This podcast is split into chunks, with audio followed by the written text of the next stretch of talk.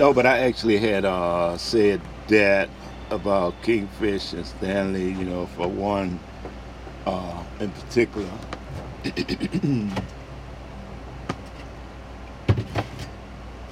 Sometimes those feelings never change. Those feeling us superior over another group simply from because where they're from.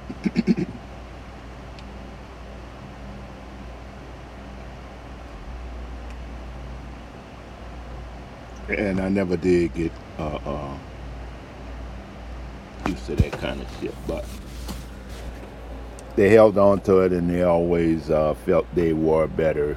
Uh, and you know, it was just some people like that because at the time, you know, when I had went back to uh, New Orleans, then I had uh, I was alone. Lillian wasn't with me anymore, so all I was simply doing was hustling my ass off, uh, trying to anyway. And um, it was just kind of hard getting any kind of hustle. I was cutting grass and stuff, but people trying to uh, um,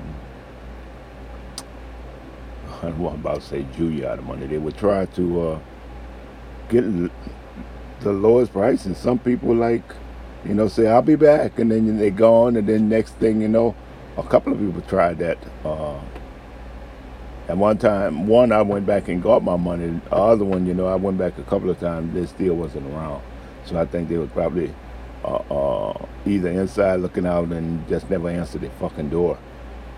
And but I. Uh, I gave that up because it was actually a little harder. How they got the worst, uh, harder it got for me to uh, be out there in that heat. But you know, like the uh, some of the people from the lower Ninth Ward just tend to, uh, and even those who moved from the project, like Creighton. Creighton got to a, a house over there.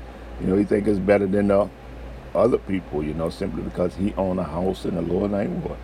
Um, but anyway. Um, Kingfish, you know, he always stayed across there, across the canal, but he always was a get over gamer, hustler, and he um, thought he was better pretty much anybody, thought he could out hustle anybody.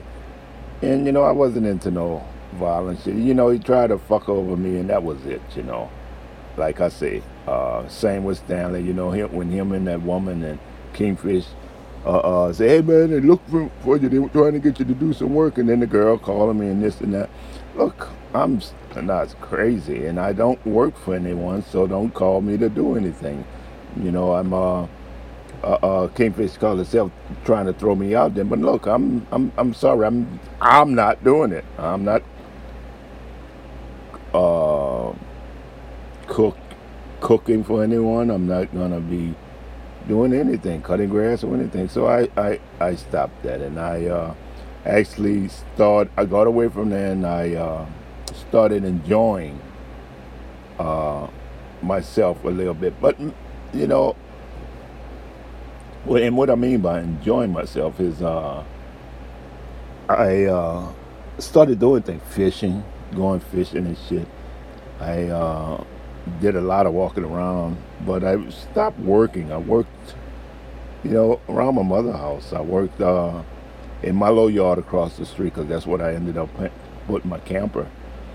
And uh, that was uh, what I done.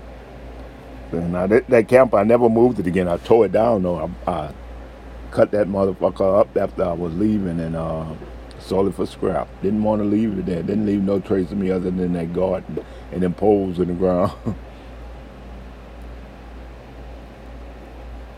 but because my family, you know, was some fucking dumbasses, especially that Creighton, you know, who lived over the Ninth Ward and uh, who one of the shit. I don't know how to describe him, you know he big headed, big mouth, and braggadocious about simple shit. You know, he brag and about shit that happened years ago, and you know, simply something nobody know. He brag about how he fight, and you know, he kind of handicapped, and he be, you know, fucking fighting the dudes who uh, really can't fight him back, and scared to fight him back, and who always owed him money, you know, because he sit on that corner you know, somebody might, hey man, loan me a couple dollars, or loan me five. You know, they either gonna get crack wine or cigarettes or whatever, and he do it, and he do that only so someone could be beholden to him. And that's how he tend to think that, uh, he uh, gained respect when it's actually not that he gained respect. I mean, they would give him respect if he would stop talking shit and everything to him and just gave him the money for the goodness of his heart. And maybe even just show up sometime with a fucking six pack of beer because he sit, they sit there every day. And he sit there with a couple of them who might buy, who he sit there and feel comfortable talking shit to.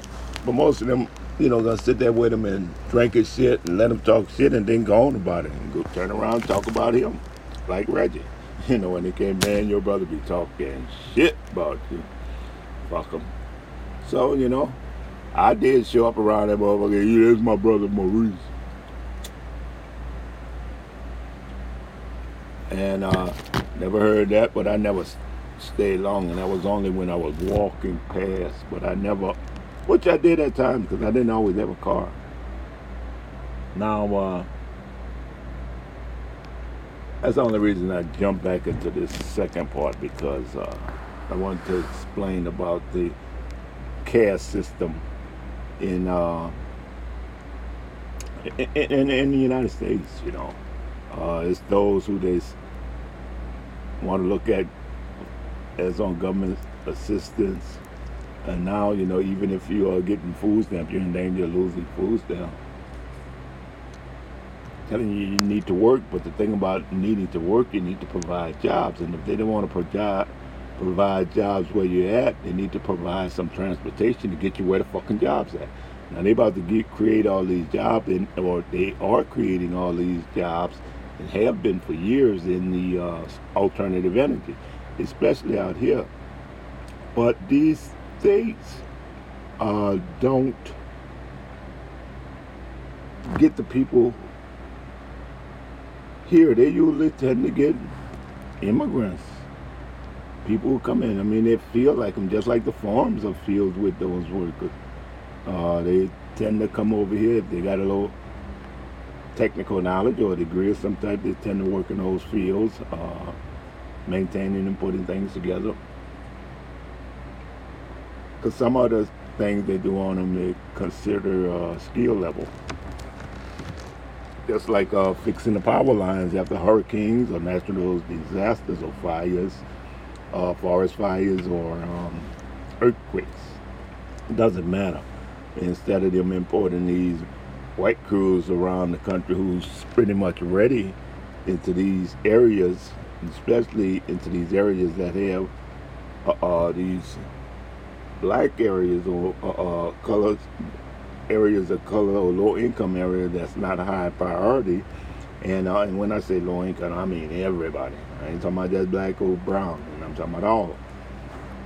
Uh, and they just don't have the priority of this upper middle or middle class, and to get their work done, uh, the powers, the resor- uh, uh, resources, or the uh, uh, you know, water power back to their community as soon as the other ones are prioritized, where the lines are fucking fixed.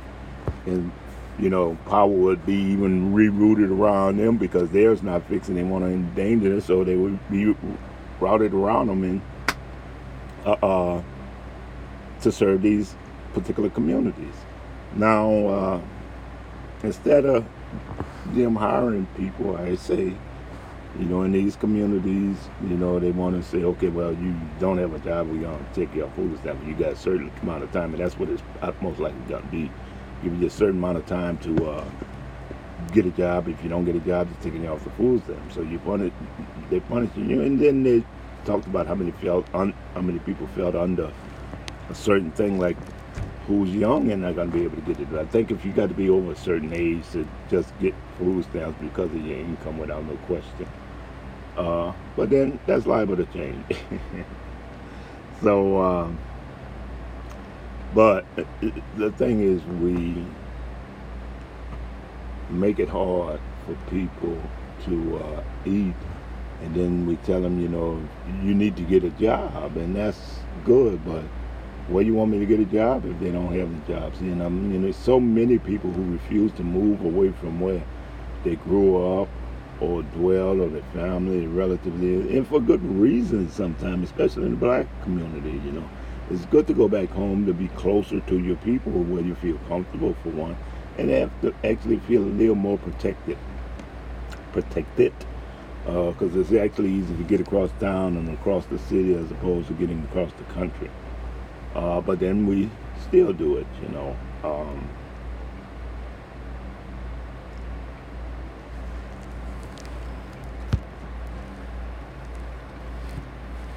But no matter where I've been in a country, you know, there's always been projects, and you know, and they always have people with this mentality about uh, uh, people from the project, and then you know, outside the project, inside, you know, where they've got these groups of whites, then they tend to think, uh, not that you're special, but you know, hey, what the fuck you doing around here? Some accept it, some don't. Even brown, uh, it doesn't matter the community, you know. If you know in the black community, you know, they got to give you time to see, hey, it's not no readily accepted. They may speak to you, they'll nod to you because of the commonality you share. But, you know, it's always where people got this mentality of, um, the project mentality. You from the project. Uh, you they fucked up. I remember once I was at a party by my I was just early teen, thirteen maybe. And went up to uh cousin Michael house. Right there on corner I I was around the corner from the coast where my dad used to hang. My mom was raised in uh Possum Blowing area. That's what the mentality my mother came from. And though we lived in the projects, she always tried to make us feel like we wasn't. But you know, as we grew up in the project, hell, there was nothing but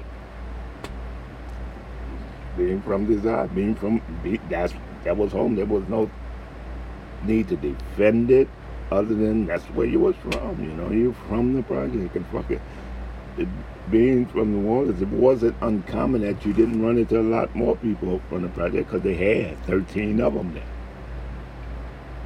You know, not just that, they had uh, clusters in outside the project where, you know, like in, in uh, uh, design around that whole area by the time I graduated from high school was black. I mean, the city I felt the city I grew up in was black, and this particularly because of the parts I went to. Now I know I would run, you know, from Desire, you would run into the white world, white world on Canal Street. Up above that, a little bit around the universities, uh, Gentilly, uh, different places. And these places I knew uh, being young, but again, I've been all over the city, and it was had their spots, and there was just some part like the Irish channels and shit, certain parts in there, all over the city. You just fucking didn't go, not because you was from the project, because you was black. Now being black in front of the project, like I said, you could pretty much go anywhere in the black world, but it's not that you were welcomed. So that's the mentality of the place I grew up in. Uh, and they talk about caste and they talk about discrimination. And I mean, it's like sometimes, you know, outside the project, outside the haven of the project, you face that all the time. All I mean, constantly. But, you know, it's not that you get used to it, but it becomes such a part of life. You just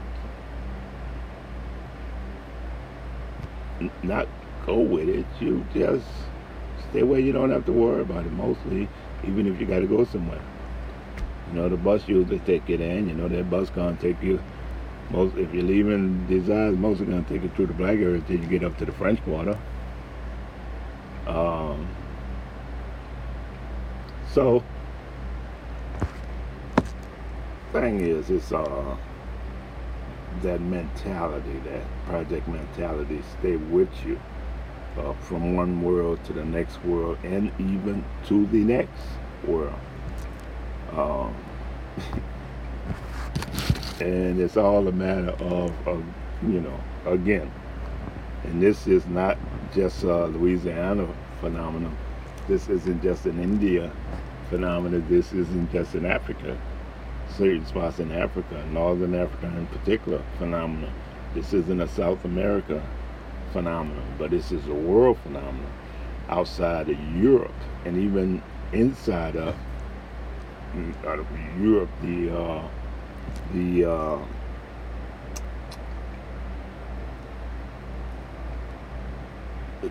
inside of Europe, the uh, race, the blacks, browns who tend to climb in the government are those who actually figure they could work within the government. And once they get to a certain level in the government, pretty much they've got to go along with whatever's going on in the government. And, you know, the voices that, if they did express about this disgruntledness, you know, they're pretty much silent. Uh, something, because look, you know, again, as I get on about that lottery, now you got groups of people. You've got all of these fucking moms and pops, so-called stores, but ain't the moms and pops. They know. A lot of them Koreans, Asian, Muslims, uh, uh, cast up Indians, yeah, white. I mean, it should go on and on and on. You got all of these places selling uh, lottery tickets. You know, some do other things like money order. I think at Circle K you can get money order. Circle K you can get a lot of stuff expensive as fuck. Can't get no fresh deli meats. I don't think you can get no raw chicken. I don't think they sell raw meat at all. You get a couple of grills, hot dogs that have seen a thousand faces. Look at them before they get to you. Um, but as far as the stores for convenience, what they call convenience, little fast hit runs, like stuff you might run out and need it. Uh, a pack of cigarettes. Uh, God knows what else. You know, I hadn't seen nobody. See a lot of people stop by in the morning for coffee, so that's a convenient, a quick stop for coffee. You ain't got to get up and uh, uh, make your coffee and wait for it to brew and then get out the house. But I don't see why that's take much time anyway. You know, you can make that coffee while you're doing other things, getting ready. But then that's just me. Uh, now I did get in the habit of making coffee because making coffee in that car was a lot of. It, it, took a lot of effort, but not just took effort. It also uh, uh, took some time where I wanted to be away from these certain areas I was sleeping in. So I would, you know, pack up, not pack up, fix up in the back that would sleep ready, put all my stuff uh, in that back, and then just go ahead on and uh, hit a ride to the coffee place, get some coffee, and I had my creamer in the thermos and different things, and boom. But, but also they sell the coffee, uh, quick breakfasts, muffins, treats, sweets, sodas when it got hot and they're getting hot, so they're about to make money selling sodas and frosties and everything else. But the number one items that they sell in these depressed neighborhoods where they got an overwhelming number of these stores.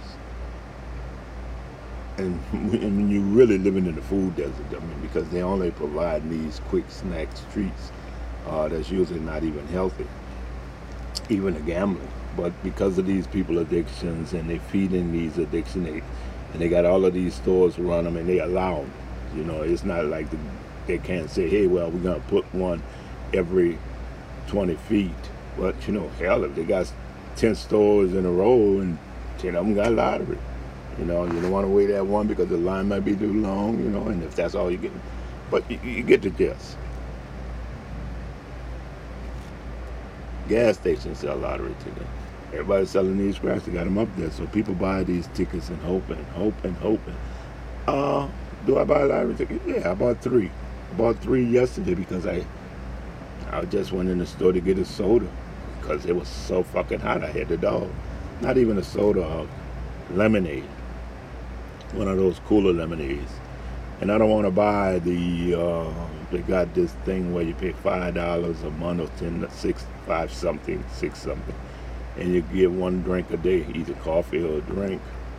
Uh, and, but I don't do that because then I may get it every day. it doesn't make sure it's paid, but I, I leave it alone. But anyway, cigarettes and lottery tickets are the number one thing. Cigarette, lottery tickets, coffee, you know, quick treats, and gas, if they sell it. Beer, if they lucky enough to have a liquor license in the state. But uh, we you find these lottery places around these neighborhoods, and they collecting buku money. Again, uh, on this report I heard today, they say that the over the last two years, it has doubled the purchase of lottery tickets. So you got all of this now the money for this shit supposed to go to schools. And I believe that's how they all get you to sign on to it. You know, we need to take care of our kids. But the uh, thing about it, most of the money is not going to the schools that's needed, that need the work done to it. And in particular, these schools in these depressed, uh, this economically disadvantaged systematically marginalized groups and, and who put out the most on the lottery and get the least benefits from because the money mo did not was rerouted to suburb suburban rural schools uh, as opposed to uh,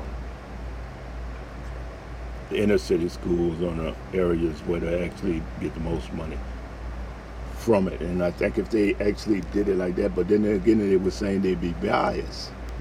Uh, but if if they distribute the money according to what was collected uh, in certain areas, then they would be okay. But really, they're not because then you know the people in these depressed neighborhoods are not really uh, doing anything, and most of them don't even thinking that points so far other than feeding that addiction, hoping they win, especially when the fucking lottery get half a billion dollars, huh? I buy a ticket then. But I had been got away from lottery, didn't buy. I used to buy them in spurts, you know, but I never really bought one. And again, I say I went to the store to get this lemonade the day, yesterday and a wrap, and uh, guy in front of them, have my usual. I'm like, okay, you getting his usual. So I'm like, okay, see what his usual was. I told the girl, hey, give me a, one of these, one of these, and one of these. Um, Powerball Mega in a Arizona.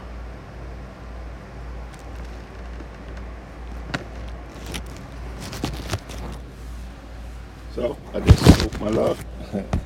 Uh, one of them was last night. Uh, the other two tonight, so I'm gonna check my tickets in the morning.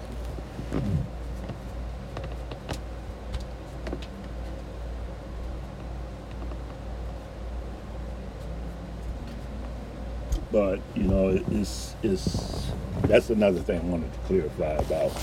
You know, when I was speaking on the lottery, uh, uh, is it equal? Hell no. They uh, make this shit with um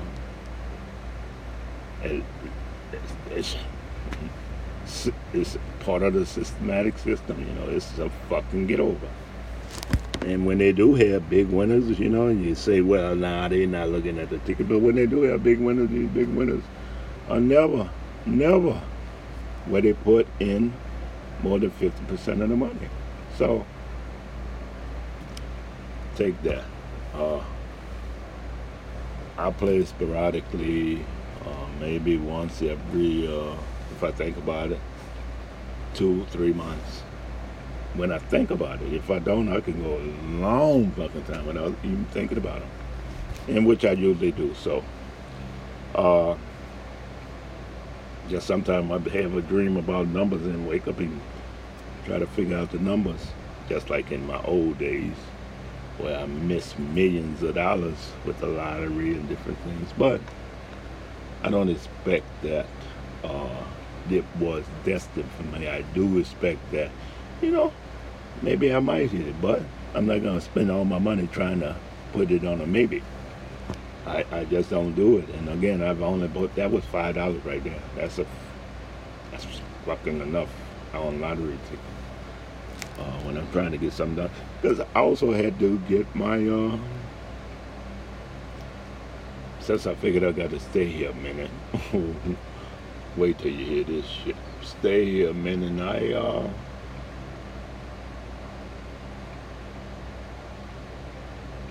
other than paying my rent, I uh, had to get my vehicle registered, get a new driver's license, you know. And uh, so I did that, and it was like $300. So mm, I'm just glad I was able to do it. I ain't got to worry about nothing else other than my telephone bill. Uh, I paid insurance too. I got me some new insurance here uh, with American Family, which is, like I say, 107 a month. And the other one I was uh, for renters and uh, auto insurance, USAA, where I was paying $68 in Oregon. They moved me down here and I'm paying 162 And I'm like, no, that ain't right. so, no, it was 70 something. 70 maybe, 70, 25. $70.25. It wasn't expensive. And which I thought then it was kind of expensive, but because I've been at places where it was a hell of a lot cheaper. um, with just me on a policy, one vehicle, you know, which tend to be not the cheapest if you had two vehicles on a policy, you know, when you break it down. But I had to do all that. I took care of that, and um, was no problem. Now I'm a citizen here. Got to get me a fishing license. Uh, again, pay my phone bill. I don't know if I'm gonna even change my phone from the number I have to um,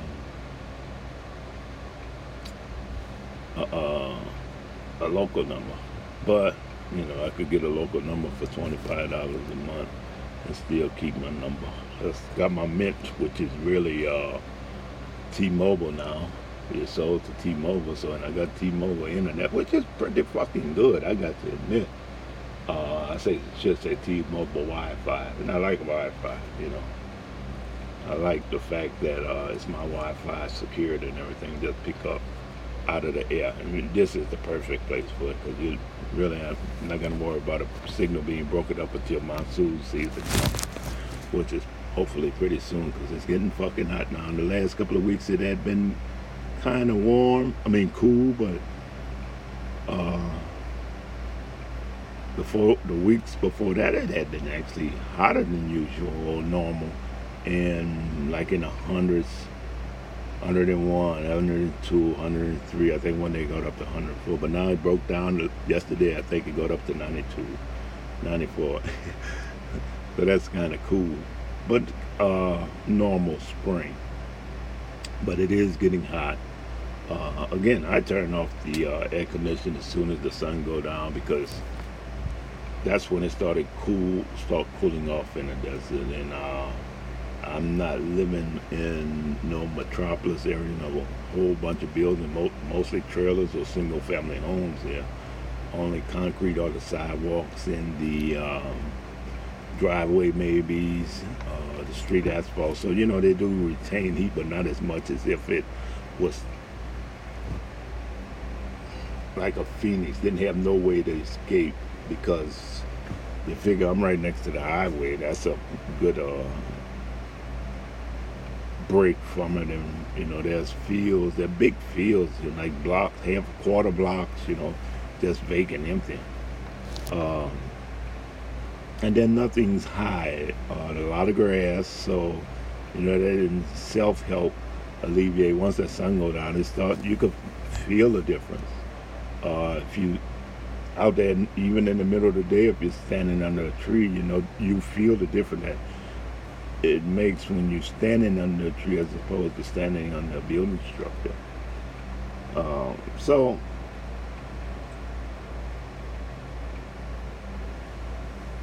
you know, with this air conditioning, and I don't want to spend the whole money on air conditioning. And I just open up the windows and turn the air off. Uh, it cools off pretty fast inside, and once it gets dark completely, know, I'm cool. Close up the windows in the front, and just leave the two in the back open where we sleep. Um, have the fan on, and I set the fan on a little stand and put it right outside that. Now, this is a pussy fan, too. It's not like the hurricane I had where I put it on a floor, put it on three speed, and it damn like a wind tunnel. This is like three speed, and like, okay, what is wrong here? But again, that was, uh, and I say again because I know I spoke on this, I didn't publish everything I speak on. I, uh, saved twenty dollars at the time getting this, but uh, it's gonna serve right here, right now until I uh, move. And I do plan on, since I got all my information changed, I do plan. I can move right across the border into California, Blythe, or even Winterhaven, find somewhere there and actually be able to grow my own plant. And close enough to check my mailbox, my post office box. Yeah, I did have to show up address once I uh, got my license, and I am living here. You know, my lease is almost up, so and I may find a place in Yuma, but I know I need to find somewhere where I uh, have a little backyard. Could put me a little garden up because I got me some mint and stuff. I put some potatoes in water so they can have vines because I need some life around here, some flowers, some well, some plants, some a little bit of nature, and I need that.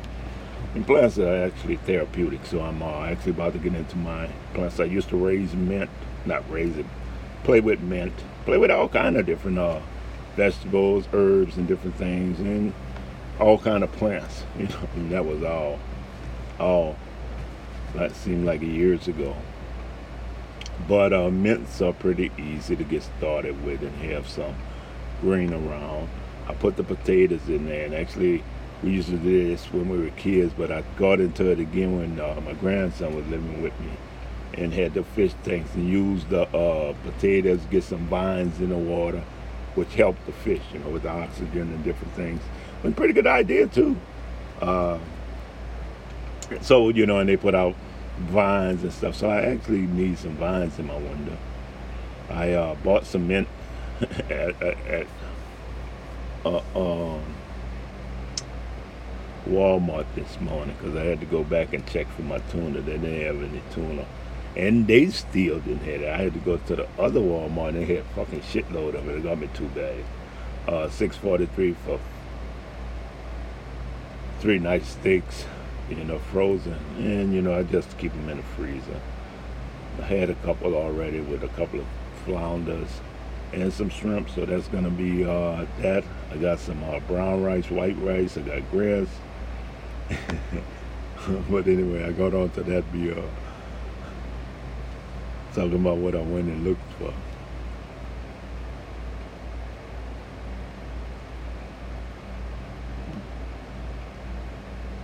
Trying to eat a little healthier. Um,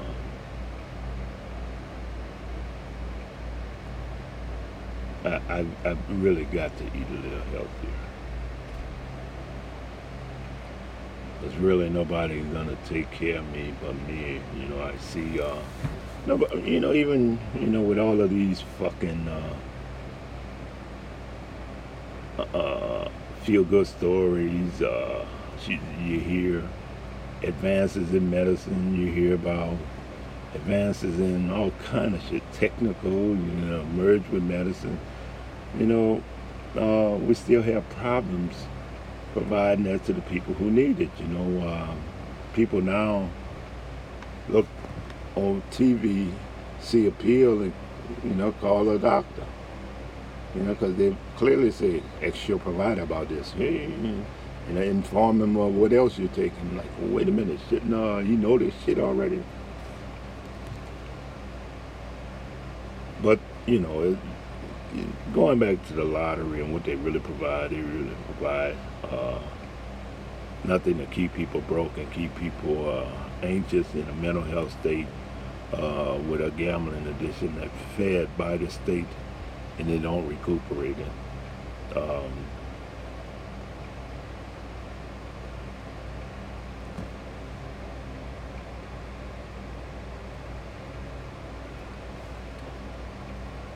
So anyway, I got the plants from uh, Walmart.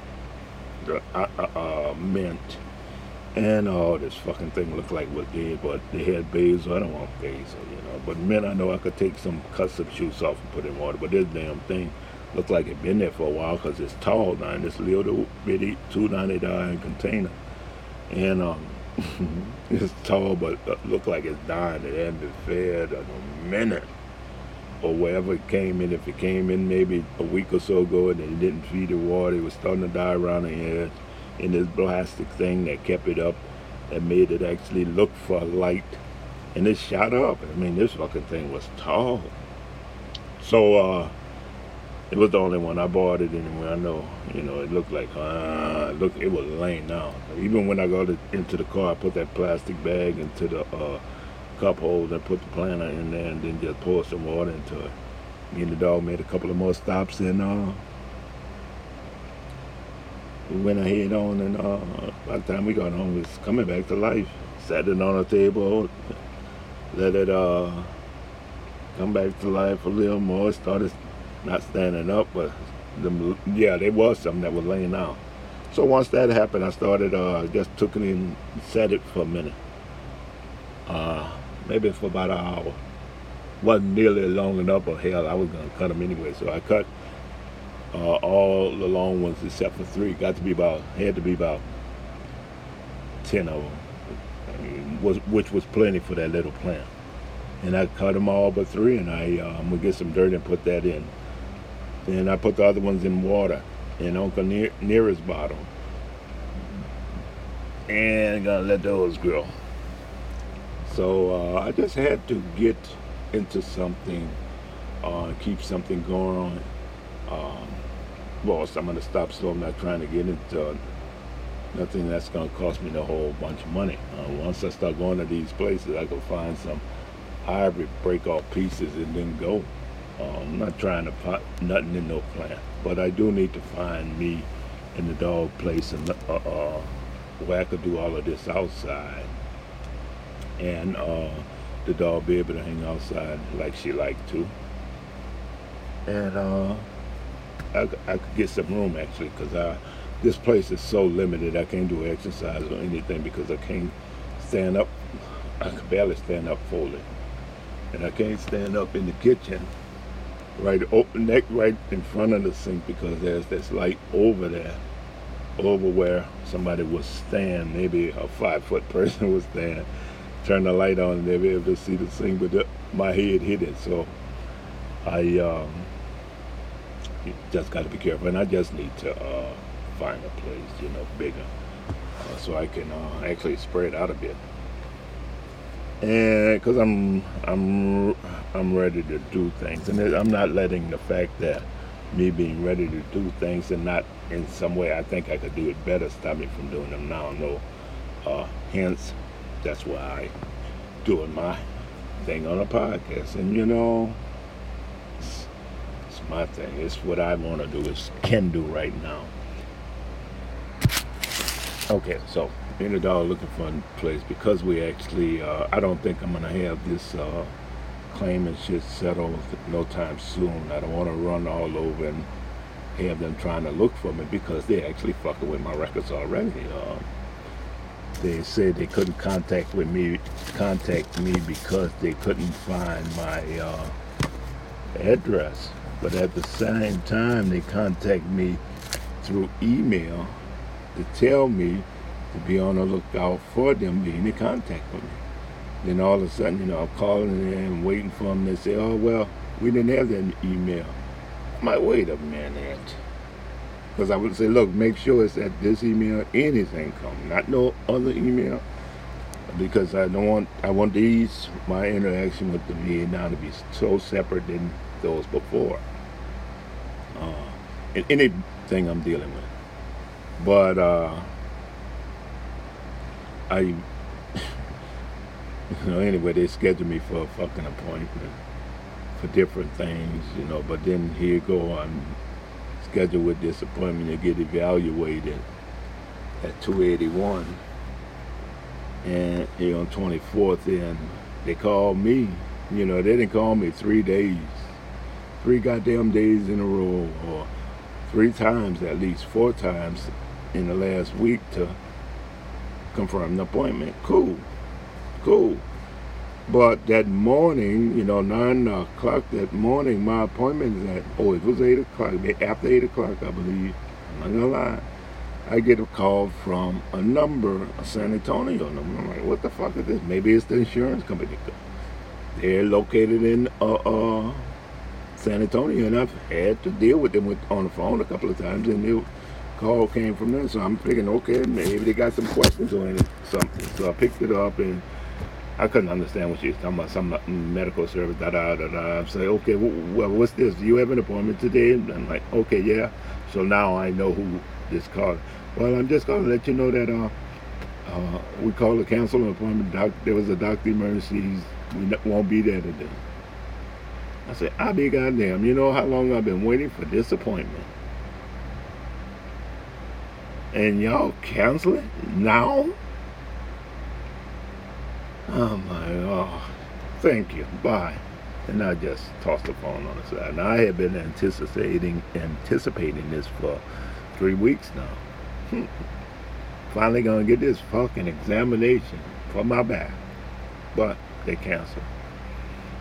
I uh, called the VES people and said, hey, look, you know, uh, finally got through, held on to the line and finally got through and said, look, confirm my information. They said, yeah, I see that appointment's uh, getting rescheduled. I said, yeah, I just want to let the record show that this appointment was canceled just less than five hours before I had the appointment. I said, now look, you know, they confirmed this shit. And I said, look, I know you have nothing to do with this. But if we cannot cancel appointment the date of that appointment, why would they be able to do that? Especially something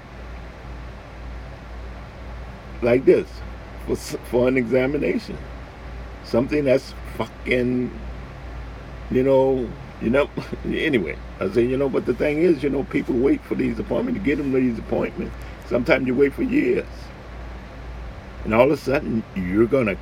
Uh, I said, look, thank you very much. Thanks for listening to me. And uh, you enjoy your weekend. Because I know I can go on sometimes. So I. Uh,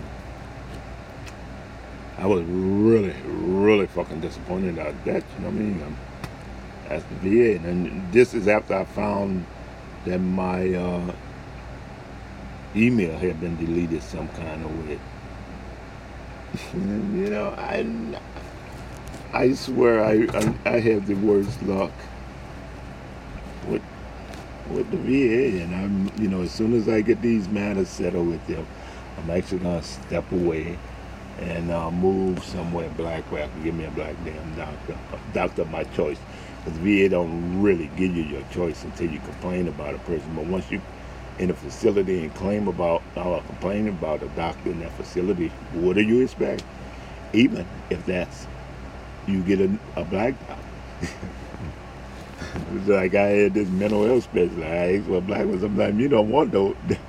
Sometimes you don't want that because they're worse than us. They don't want to hear. They want to tell you how big a part, tell you about their problems and everything else. Come on, man.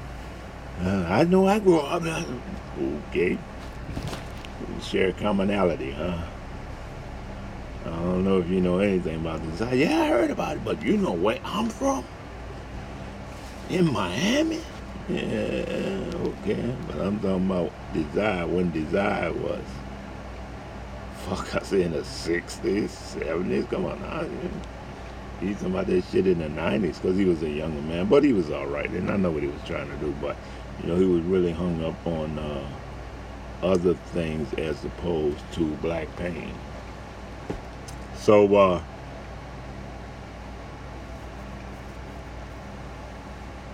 right now I do have to find me a place, and uh, once I do, uh, get this matter settled if they don't stop fucking over me.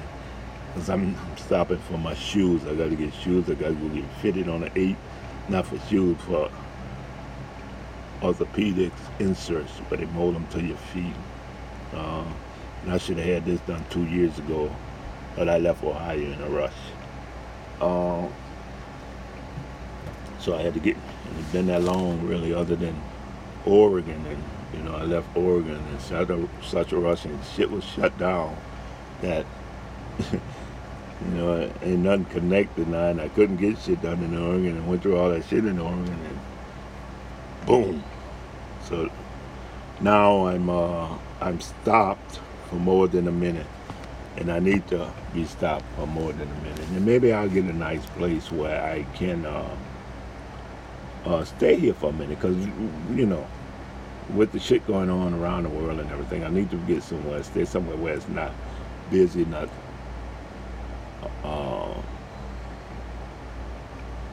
too many people congested. I just want to be somewhere a little slower. Gotta gotta ride always. Can ride to a city, and I do love a city. Love seeing them at night the holidays, and sometimes I just love being around people. But then you know you always got to be careful nowadays too. Well, not in big cities, all over the fucking place. You know, they got these fucking crazy motherfuckers. So, and that could happen anywhere. So many things now are uh, not even contribute to what they right rightfully should be as far as killings of people. You know, they tell you uh, like these mass shooters now, they're so concentrated on that.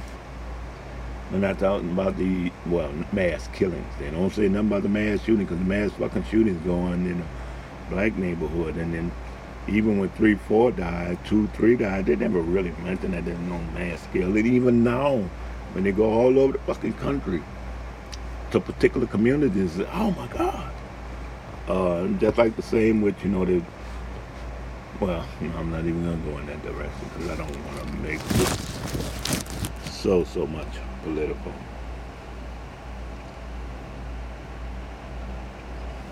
But anyway, you know, I, uh, one other thing, let's go to news. I don't want to keep going back. Um, debt. Hmm? No, I guess that's not in the news. But you know the thing, thing is they uh they got the shark attacks. Uh, telling you all of these animals attacking, you know, and it reminds me of that thing where it put on TV and always have you looking in pretty much the wrong direction and another thing hit you. But uh, it reminds me of the thing on TV, I think Zoo, where the animals started uprising, attacking man. You know, and that's what they're saying. Yeah, they're getting used to it. They're starting uh, attacking them. Maybe they're playing with them, but you know, the thing is, they following suit, looking at each other doing this and uh, mimicking them. But you know, I, you know, I do believe, you know, that was when they said uh, animals gonna attack. I think the name of the program might be Wild or something. It was a series where this black dude, uh, fuck, I can't even think of one of these movies he played. One of the ancients he was a gatekeeper in one of them. That was some, uh, that might have been some Thor shit there. And, but, he's been in a few movies. Moses played a big, huge, ancient follower. You know, one of these, wanted to show you the races were blended, but he was always the brute who followed and defended your majesty. But, uh, anyway, I was getting off a little bit. But I think uh, maybe the best thing for me would be to uh, stay put and uh, hopefully find me a black doctor somewhere.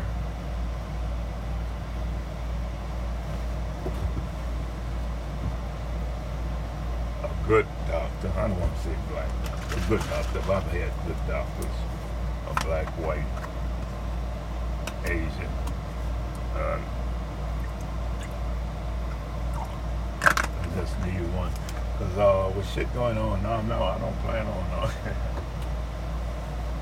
moving out of the country, but probably taking a trip, uh, different trips, different places till maybe I'll find the right place. And if I don't, I'm going to always have somewhere to call.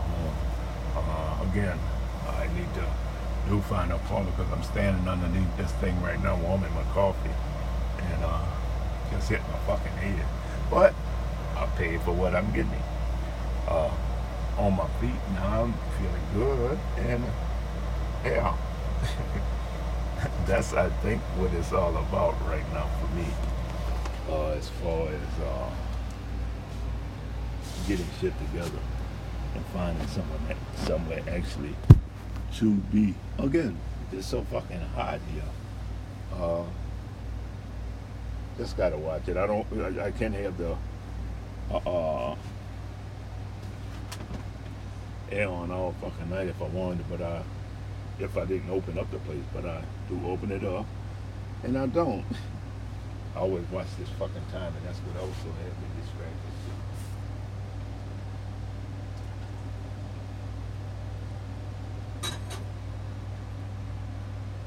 Plus, I, plus I got to go through so much shit. Have the fucking dog with me, you know. Uh, and I'm not, I'm not gonna go through that. Um, she seemed to like Irene. I'm gonna see if Irene want to keep her one day.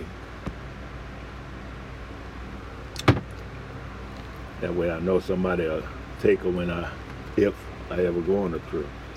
I want to take a train ride around the country, but then fuck, it's so damn dangerous now.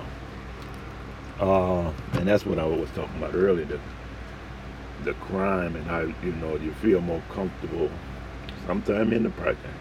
There ain't nothing wrong with that. Feel more comfortable in the city. Nothing wrong with that. But I want to, I'm not old at all, and I don't think I'm to be uh, old for a minute. I got to just take care of a couple of things. Get rid of a couple of bad habits. One, two, smoking fucking weed. And um, exercise more. Hands moving away from here because I'm fucking used to exercise a hell of a lot more. And I got a gut now because I eat graham crackers. Call myself being healthy graham crackers and pie feeling. Uh, uh that jelly pie feeling like uh, cherry that they sell in the Dollar Tree. Get the graham crackers. I got a for my stove. I got a bowl, uh, certain dish. Uh, what they call these dish, the glass dish. I forget anchor, something else. All right. And it fit right in my little stove. Been carrying that fucking thing around a minute. And uh, bought it at a damn dollar store. I mean, not dollar store. Uh, Goodwill somewhere in the country, but I've had it a minute. And I, uh, you know, get one of the pie crusts, one of those graham pie crusts, because they don't sell a graham cracker, but I get a graham pie crust, take it and take it out that metal thing, because that's too big, and I put, uh, uh, and then that, put a layer in the uh, glass little dish, because it's you, it's like uh, two and a half inch by maybe five inches or three inches by six inches. Something like that. But uh, it's rectangular. And uh, put the cherry stuff in the half of that and put the pie crust on there, on top of that. Put in my little oven, you know, 300 10 minute one way, turn around, it's already cooked. All I'm doing is heating it through and use some of that shit blend in there, and it is the fucking best. A dog could eat it too, so I give her the bowl and let her eat the crust. Um, I steam my fish now. So, I mean, and when I was, uh, when I was depressed, or deep in it, I mean, way deep in it, in that a, a deep cavern, deep, deep valley. I um, wasn't eating right. If I ate, you know, it was something that uh, I threw together, grits, maybe some rice and uh, vegetable, canned vegetable. I didn't even want to cut up onion or anything, and I'm not even sure where that came from. I didn't even start that. I always took it myself, but it was the that mental stage, you know, there you just don't want to do nothing, you know. And I mean, it's not that even I don't think even look for time to pass, but uh, uh your hope time pass, and not so much for anything other than to get to a point that you're feeling better and healthier and you don't want to get up motivated. But the thing is, what I find is I have to force myself up, and every day getting. But even though you force yourself up, sometimes you gotta be careful because you might lay back down, and once you do that, you know, you are taking a chance on on uh, slipping and staying there all day. And you know, I really got to be careful because sometimes I'll I, I, I try not to eat. I mean, we didn't eat today. I try not to eat till 12 o'clock or after. Uh, sometimes it don't last that long. Sometimes I want breakfast in the fucking morning. But I notice I'm getting a gut because I hadn't really been eating right. And even when I eat close to right, I hadn't uh, been exercising like I need to other than walking. And I do need to walk. Uh, again, that's why I'm glad I got the dog because once, you know, shit daylight come, you know, she'll lay around. But once she get up, she gonna want to go outside. But I like to get my walk done early because the sun, you know, once that sun start coming up, it's all right. But by 11 o'clock, you know, it's fucking blazing. So I don't want to just run around the corner, let it shit and piss, and then go take my walk early. I always was a person who wanted to walk fucking early as soon as it got daylight. You know, I'm kind of jealous. I like mornings to my fucking self, really. Um, always have, you know, and I like being, I don't mind being alone, uh, walking.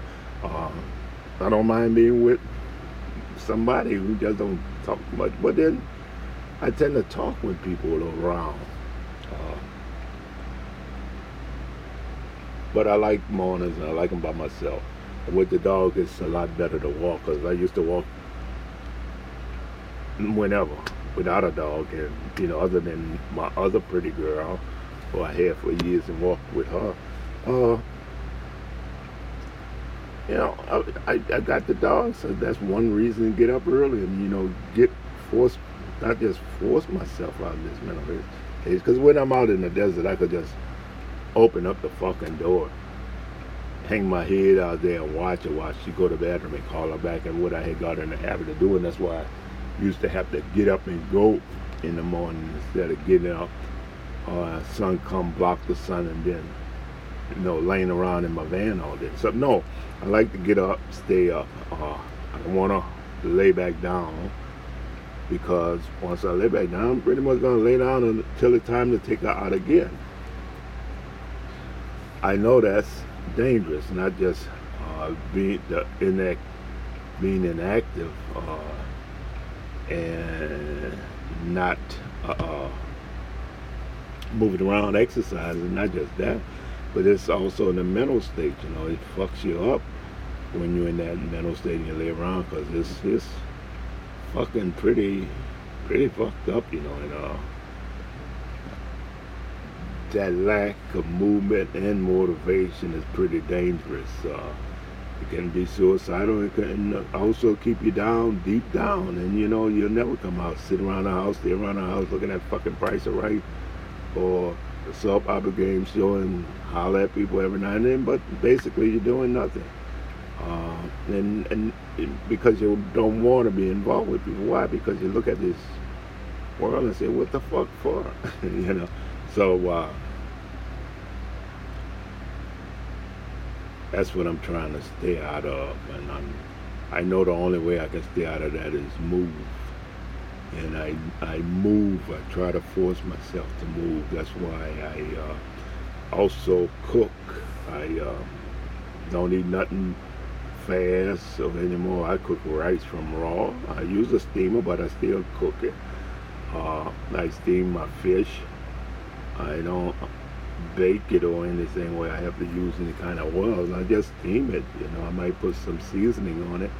Uh, I don't use any more salt. I make a concentrated effort to do things, and when I do that, it feels like I'm working some kind of magic by putting these efforts in. I know once I had, uh, as far as magic, and I might might hear this one in one of that Alaska thing me explaining. I, I first got into, uh, well, not even first, but because I had was practicing Wicca. I had these roommates who was from Canada, a woman from Ireland, uh, other one from Scotland. But they uh, somewhat practiced Wicca, the one from Canada and the one from uh, Ireland. And, you know, they got into it, and I started reading some of the shit their head around because I actually had got put out and uh, was working in the French Quarter, end up living with them, you know, looking for a room and then, you know, say, hey, look, I got a place and then end up moving with them. Uh,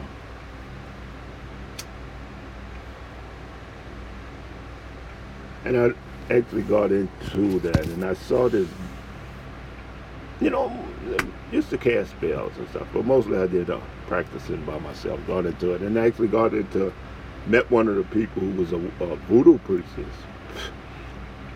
because I never thought, you know, myself as being, you know, power. And all voodoo is just like any other witchcraft, and all it is is mental projection and worshiping of nature, and hopefully channeling nature to do your bidding or make your bidding easier or feasible or whatever.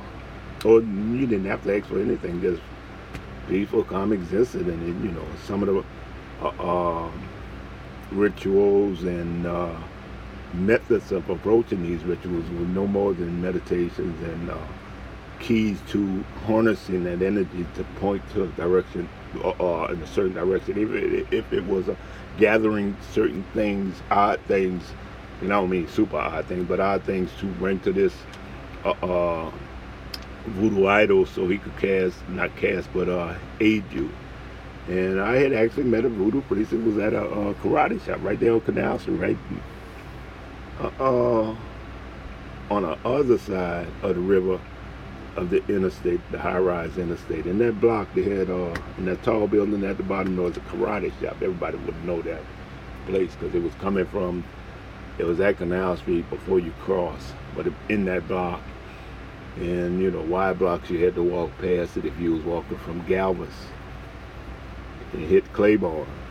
Well, anyway, he had a shop in the karate shop, but he had a voodoo idol, and most people wouldn't even know what that was unless they knew him and knew what he was into, or he told you. And that was Chief Black Foot, Black Cloud, or something. And he was a black idol of an Indian, and that was his uh, point of entering or the uh, spiritual subconscious world in the voodoo world. And uh, he had me do certain things.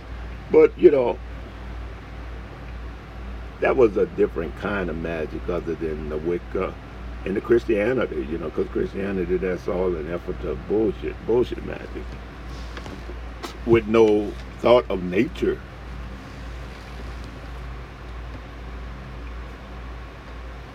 So I actually first got into it. And even Chicken Man, Chicken, Chicken Man in the French Quarter. You know, I had got him to practice, you know, do a spell for me, and that motherfucker turned backwards, did reverse. So I, uh, that's pretty much when I stopped. But the, uh, even, you know, the spell I got when I uh, was in New, New Orleans through the voodoo priestess when I lived with these three women I uh, it was about court. I was kept having court days coming up, and I wanted them to just fucking stop bothering me. And I done all of this shit, and the day uh, he had me gather all kind of information, the judge name, uh, cigars, bottle of whiskey, etc. Maybe a couple of more things. No toad, toad eyeballs or nothing like that. And uh, he uh, showed me how to do it, or he was there with me and, you know, did the thing, and he said, okay, uh, take this piece of paper and get rid of it some kind of way and forget about it. So I had a court date coming up, and when I went to the court date, they had no record of me even being scheduled to show up in court. So I stopped being harassed by the uh, uh, uh courts. And I also had to uh, start carrying moonstone and gold pyrite to help you not so much be invisible to a legal system, but be invisible to most people who would actually uh, do you some harm. So, you know, I, I practice magic, you know, uh, and I got to get back into that because more than anything, it was the meditation that uh, helped me uh, stay stable. And I've just come so far away from where I used to be, you know. And I, I took it for granted that it was just in me, and I could just, you know, think about it and do it. And, and it's not because I actually don't do nearly as much as I used to do. And again, I need to get healthy because I need to live a I want to live a long life because I need to see what's how this shit gonna end. I don't think uh, this country has much longer. You know, just like the Roman Empire. You know, uh, lasted all of 400 fucking years, and we uh, hear about it all the time. None of these cultures that pre-exist or exist in modern time or, or, or historic time, where they keep records and what we mean is their records actually exist uh, in a long time. They tell you Russia existed thousands of years, Ukraine, you know, existed thousands of years. China, yeah, I mean, but it was different dynasties, and uh, but it, it, even that itself, compared to Egyptian dynasties and African dynasties, were babies because you know things did spread out so in those last thousands, thousands of fucking years, faithfully. But what you never get the idea of what that is. Uh, that really happened, and you never learn from that because you don't get a full idea of history. You get this present history that shows you, well, things gonna turn out. They're usually gonna go down, but you know, we're gonna make it different this time. You know, we're gonna make this a uh, uh, republic. Um, people have certain liberties, certain rights, but then you know, look what we have now.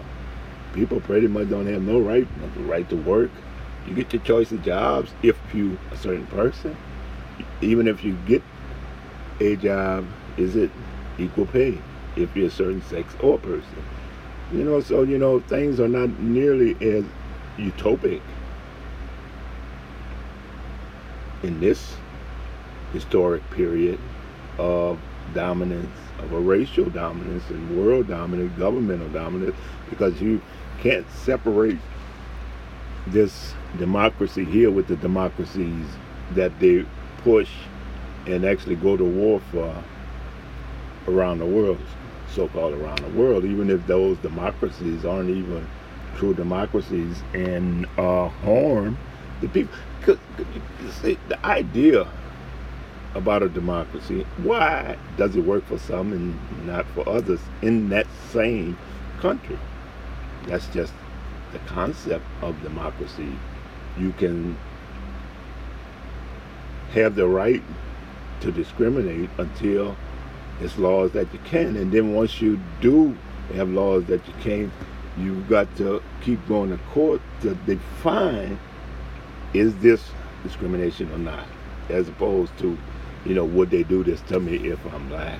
Right from the jump before you even go to, or would they do this if I wasn't brown, or would they do this if I wasn't poor? Would they do this if I wasn't dressed a certain way, talked a certain way, dressed a certain way, uh, uh, looked a certain way? You, you know, uh, so these, I, I just want to be around long enough to see what happened, you know, uh, and how it happened. And I think uh, it will be fast. And one, when, you know, I'm going to be so fucking old. I think, you know, it's going to happen within the next 30 years. So I'll be 96, so I got to live 30, at least 40 more years. Hopefully that'd be 106. And then, you know, I'll, I'll see the outcome. Uh, and hopefully I, by that time, then, they got weed so fucking good. Don't smoke but a little piece, otherwise you're going to die. And I'm like, okay, here I go. Bye bye. dying. I'm not scared of dying. I really didn't expect to live this fucking long.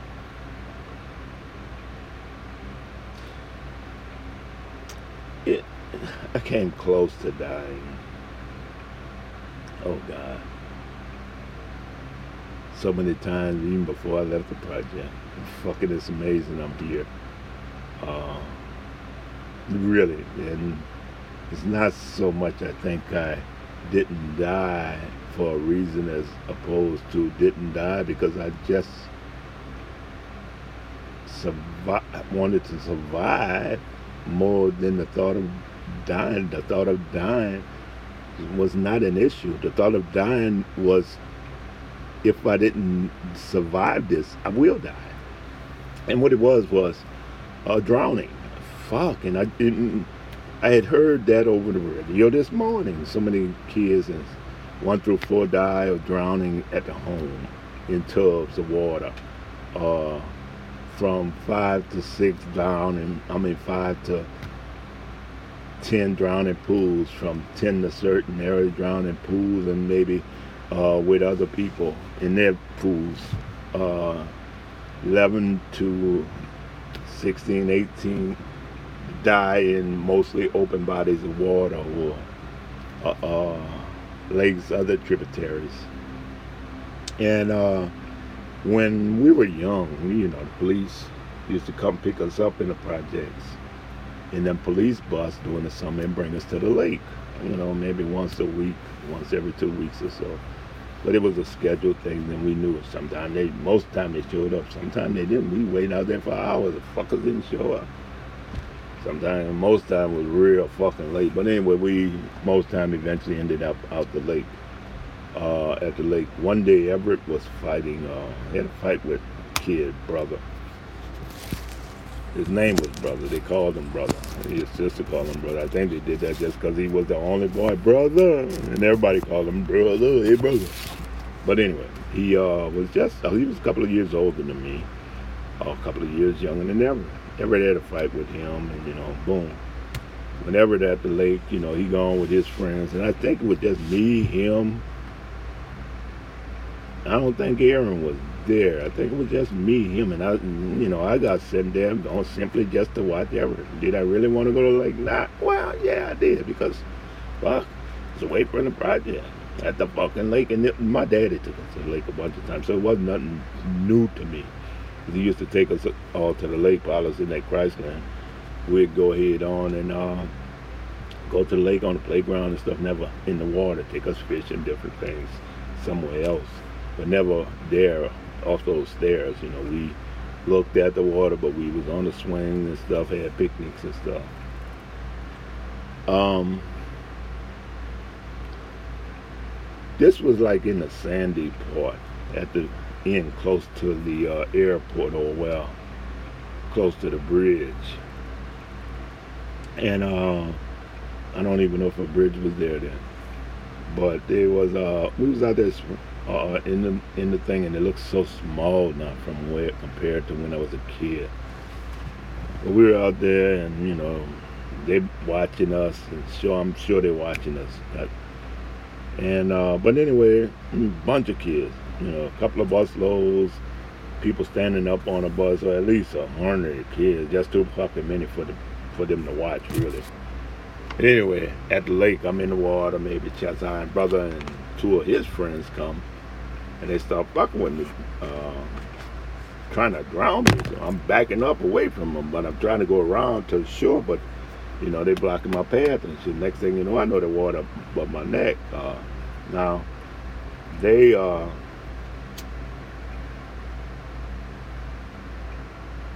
ended up leaving because I don't think they could swim, and, which I couldn't either. But I was just happened to be tall and uh, taller than them. And they went back, and I'm pretty much out there. The closest person was fucked maybe 20 something feet away. But by the water being in my chest, I really can't say nothing. And I wasn't worried about saying nothing. But when I tried to start moving back towards the shore, something felt like it was grabbing me at my waist. And I was going backwards and I almost fell down. And I fucking stood up and I bounced. And I felt this pulling at my waist and I was bouncing. I started bouncing. Next thing you know, this water was fucking over my, not, yeah, over my head. My face was in the water and I'm bouncing to come up. And I see I had to keep on bouncing, bouncing harder and harder. But this weight around my shoulder, weight, weight around my waist just did not stop. And it was trying to pull at me and pulling me and pulling me. But I'm bouncing and bouncing and bouncing and bouncing. And uh, I finally worked my way up. And it was fucking forever. And I was so tired. But by the time the water was in my chest, you know, I was, uh, cause I found I could bounce better if I had my hand on my sides, you know, trying to do a little like a fly thing as I bounced. Um, when I was able to get my hands, you know, well, when I took my hands out the water and was able to bounce, you know, I would bounce in a little further and came out of that water, and I was so fucking exhausted when I sat on the shore. Didn't think about that. I was drowning. Was just thought about how hard I had to work to get back to shore. Didn't even think about the debt that was so close. Maybe it was pulling at my waist. I swear. I don't think I, I'm not here for no fucking special reason. No. It's just the fact that I fucking survived. And I think, you know, since that time I've been living on borrowed time. That's why I pretty much try to do what the fuck I want to do. borrowed time, I think all this time is borrowed, especially in this day and age where I could have died many, many ways, even before I left the project. And I can't imagine, I never even thought about it, you know, what would my parents have done? You know, I'd just have just been another one of them little black kids in the project who died. And it was not so many, not so young back then, but they did die. You know, 11, 12, 13, 14, 15, 16, 17, 18. We knew that in the project. Man. My, my family actually didn't have uh,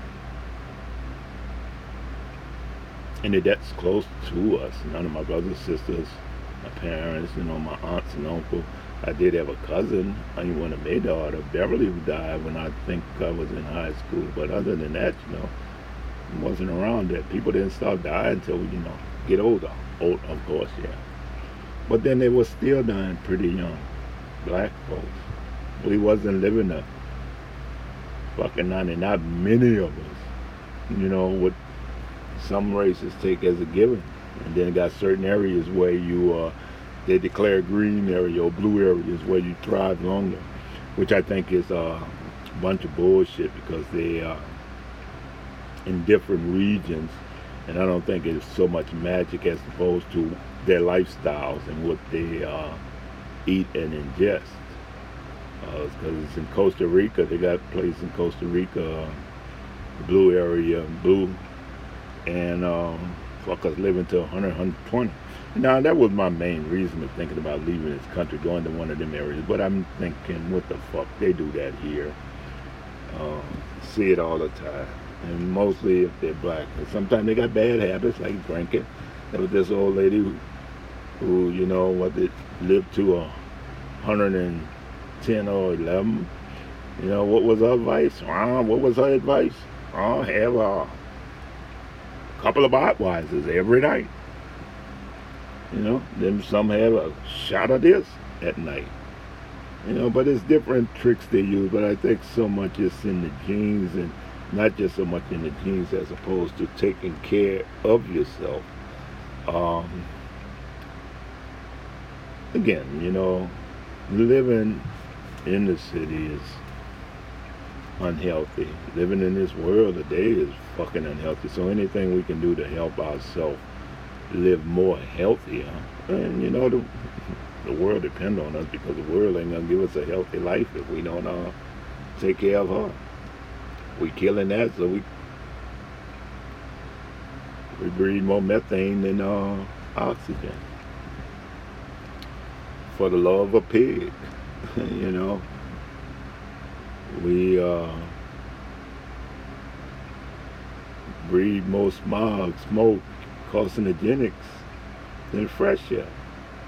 You know, you get fresh air in the uh, in the national forests, in the forest areas where these people live, and you know, exclude certain people from living. You know, I mean, you try to move in these areas, they fucking run you out.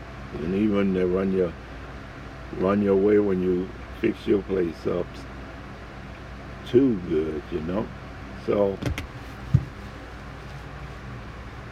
these blue areas, I think, more more or less just a mental state, just like Zion. It's a place in the mind, nothing really physical. I think it's more people may live like that because more people talk and share uh, what they do and how they do it, as opposed to what they're really doing, what they have available. Because there are a lot of vegetables. A lot of people around Blue Zone live around uh, um, waterways, but they got availability to seafood. I mean, fresh seafood. Uh,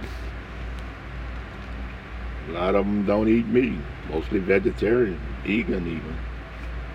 So you know, it's it's more lifestyle and what they have available to support that lifestyle. If you got a lot of vegetables, like El Paso, you know, it, you also got to use them because El Paso got fucking vegetables out of this world. But uh, traditionally, traditionally, their lifestyle dictate or says they've got to enjoy food a certain way. You know, they do the beans, the the tacos, the uh, oh man, they got some fucking great food, but it's also fattening at the same time. Uh, so it's a lot of it's unhealthy simply the way. And I mean, you can cook it healthier now, and it tastes pretty much the fucking same. uh, I just think that uh, when it comes to these blue areas, all of mental state. And hopefully I could get it in my mind to live, live a minute. Like I say, I didn't expect, really, really didn't expect Run. What is Run about? Drama, comedy? Nope, not gonna do that. Oh, story of a group of black women who work. No, it might make me feel guilty. So I'm not gonna look at it. I ain't looking at none of these Spanish queens. Let's look at some. Uh, oh, I know what I'm gonna look at. I'm gonna look at my stuff. And with my stuff, I hadn't seen. Nope, in a while. Oh, I could look at the butler. Where my purchases at? Oh fuck. Let's go home. Home. I'm on my prime. Getting my movies ready because this is almost up. But, you know, that's really all I got into this for because, yeah, I am from the project, proud of it. I know the world treated everybody in, in caste, so somewhat caste order. Won't call it discrimination, and mostly that caste order is inter, interracial, but still racial. Uh, casting is outside the races in public and it had been and they say somewhat is dying down now because uh, they're uh, uh, uh, more equality in the world but you know we know that's not true we're still living in the caste and even a hierarchy in, inside the uh, communities we call home where we feel most safe is at but we do know where we stand now. We know where we stand on the outside of it. Seems like everybody against you on the outside of them, but you got your fit inside. Anyway, uh, I'm gonna end this right now because I'm going off and I want to see a movie, and I don't see my stuff. I done looked at all this shit, and I'm saying, oh, Ray, let's look at Ray Charles. Do do do do do. Later. I know it's something I'm forgetting. I just want to say that, you know, a lot of people may not even agree with what I say about things, but, you know, fuck it. I don't, I don't really care. This is me. I am definitely a product of my world, my environment. I mean, that was a harsh environment that started pretty fucking early. Abnormal, but at the same time, pretty much fucking normal for me and my kind. And I was raised in it, grew up in it, thought I could drive in it. When actually, you know, I found uh, limitations set before me. And sometimes even getting around and over those hurdles was impossible. Sometimes I was able to do it, but on the whole, I uh, try to do what I want to do in life. Uh, yeah, there are uh, uh, the limits that were placed before me. And in a lot of instances, you know, I worked around it or adapted. Uh, maybe not got what I want, but that's something else. Anyway, uh, I am what I am because of where I am and what is. Um, so take it for what it is. This is what I am. And I'm buzzing good and I'm about to finish my blunt. I'm going to try this one day without smoking so much. Okay, I uh, want to do a quick story. Got four minutes. Now, you know, I think I mentioned the manager here. You know, one of these men who make you feel like uh, one of these little short men. You know, make you feel like uh, you've got to uh, weigh his every thought while you know he, he don't want to be interrupted when he's talking because he lose track of shit. You know, and okay, understandable. Got a couple of things on his mind. Okay, understandable. But he's actually, you know,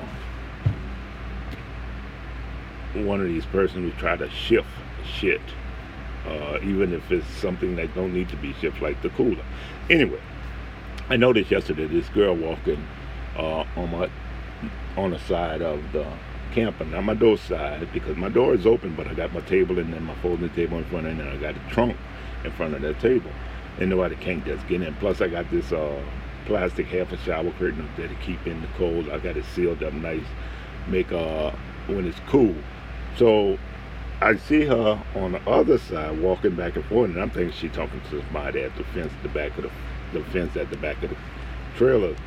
Uh, I don't see her going in the, to Willie Place next door, the, the guy next door with the fat legs, uh, the one who do all this cussing. But I see that a couple of times. Next thing you know, I see it coming from the manager. Well, I'm like, who the fuck is? Not really worried, but you know, because I see she's not trying to get in my thing. Next thing you know, I see uh, knock on the door. It's the manager. Want to know what? Uh, uh, do I know it? No, I don't know it. No. Uh, I just see her walking around here, and he looking for her. Go around the place looking for her. Next thing you know, uh, he got the roster man looking for her, and they walking. The next thing, you go to Willie door, and he knocking at Willie door, and he telling the girl come out. You know, he's saying, you know, I'm alone here. Get out of here. And you know, asking Willie about her, and I can't understand it too much. And uh,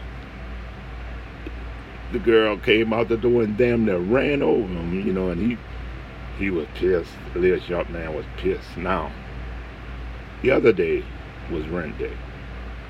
Out of all the days you want to sleep in late, is rent day, the first. Come on. So he got a sign on his fucking door and come knock at the back. Come on, man. Sit up in the front and wait for fucking people. You're the manager. You're supposed to be there on the already. But anyway, so here you go, the girl. Next thing you know, he had to deal with the police. Police asked me, uh, did she? When did she try to come in your house? No, no, no. She, uh, no. That's what he Mike said. Uh, uh, there you go. What did she try to come in your house? And you said, no, no, no. She didn't try to come in my house. I said I saw her walking around here. I knew she didn't live around here. I looked out, saw that my car was still locked. Didn't worry about it, but I knew she was walking back and forth, and I didn't see her again until she came out of Willie Place, with you're standing in front of. the police said, oh, okay, I feel you. All right then, you have a good day, sir, and walked away. But this is how he tried to put words in your mouth so that he could get this girl in trouble. I'm not sending the police after nobody, not on your word or nobody word. And that this is what happened. Anyway, later.